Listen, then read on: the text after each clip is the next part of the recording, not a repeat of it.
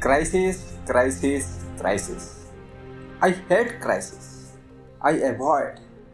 But crisis loves me. I cannot avoid. जी हाँ दोस्तों कुछ इसी तरह का बात अभी श्रीलंकन गवर्नमेंट बोल रही होगी क्योंकि ये कंट्री पूरी तरीके से क्राइसिस में फंस चुकी है शायद वो फ़ूड क्राइसिस हो जाए एनर्जी क्राइसिस हो गया या फिर इकोनॉमिक क्राइसिस हो जाए बट ऐसे डिफ़िकल्ट सिचुएशन में जब चाइना जैसे कंट्रीज़ श्रीलंका के ऊपर लोन पे करने के लिए दबाव डाल रही है तब इंडिया एक सच्चे दोस्त की तरह श्रीलंकन गवर्नमेंट के मदद के लिए सामने आई है। 2022 के पहले तीन मंथ में ही इंडिया ने श्रीलंका को 18,500 करोड़ का लोन दिया था।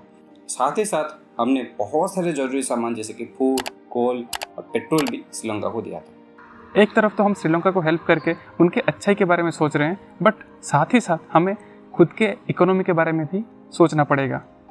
वो बोलते हैं ना one means loss is another means opportunity Sri Lanka की जीडीपी को देखे देन उनके एग्रीकल्चर सेक्टर का उसमें एट परसेंट कंट्रीब्यूशन है और ये एग्रीकल्चर सेक्टर के अंदर ये लोग टी राइस शुगर और मिल्क एक्सपोर्ट करते हैं। और ये एक्सपोर्ट कोई छोटा मोटा अमाउंट का नहीं करते। एक साल में श्रीलंका लगभग नौ हज़ार करोड़ का टी एक्सपोर्ट करता है। तो अभी श्रीलंका के इस क्राइसिस के वजह से ये सारे चीज़ों का प्रोडक्शन और एक्सपोर्ट में प्रॉब्लम आ जाएगा। तो यहाँ पे इंडियन कंपनी जैसे कि टाटा कंज्यूमर प्रोडक्ट अपने एक्सपोर्ट को इम्प्रूव कर सकते हैं। और वैसे ही राइस में इंडिया गेट और दावत, शुगर में बलरामपुर और मिल्क में अमूल अपना ग्लोबल एक्सपोर्ट को इम्प्रूव कर सकते हैं। ये तो हो गया एग्रीकल्चर सेक्टर का बात।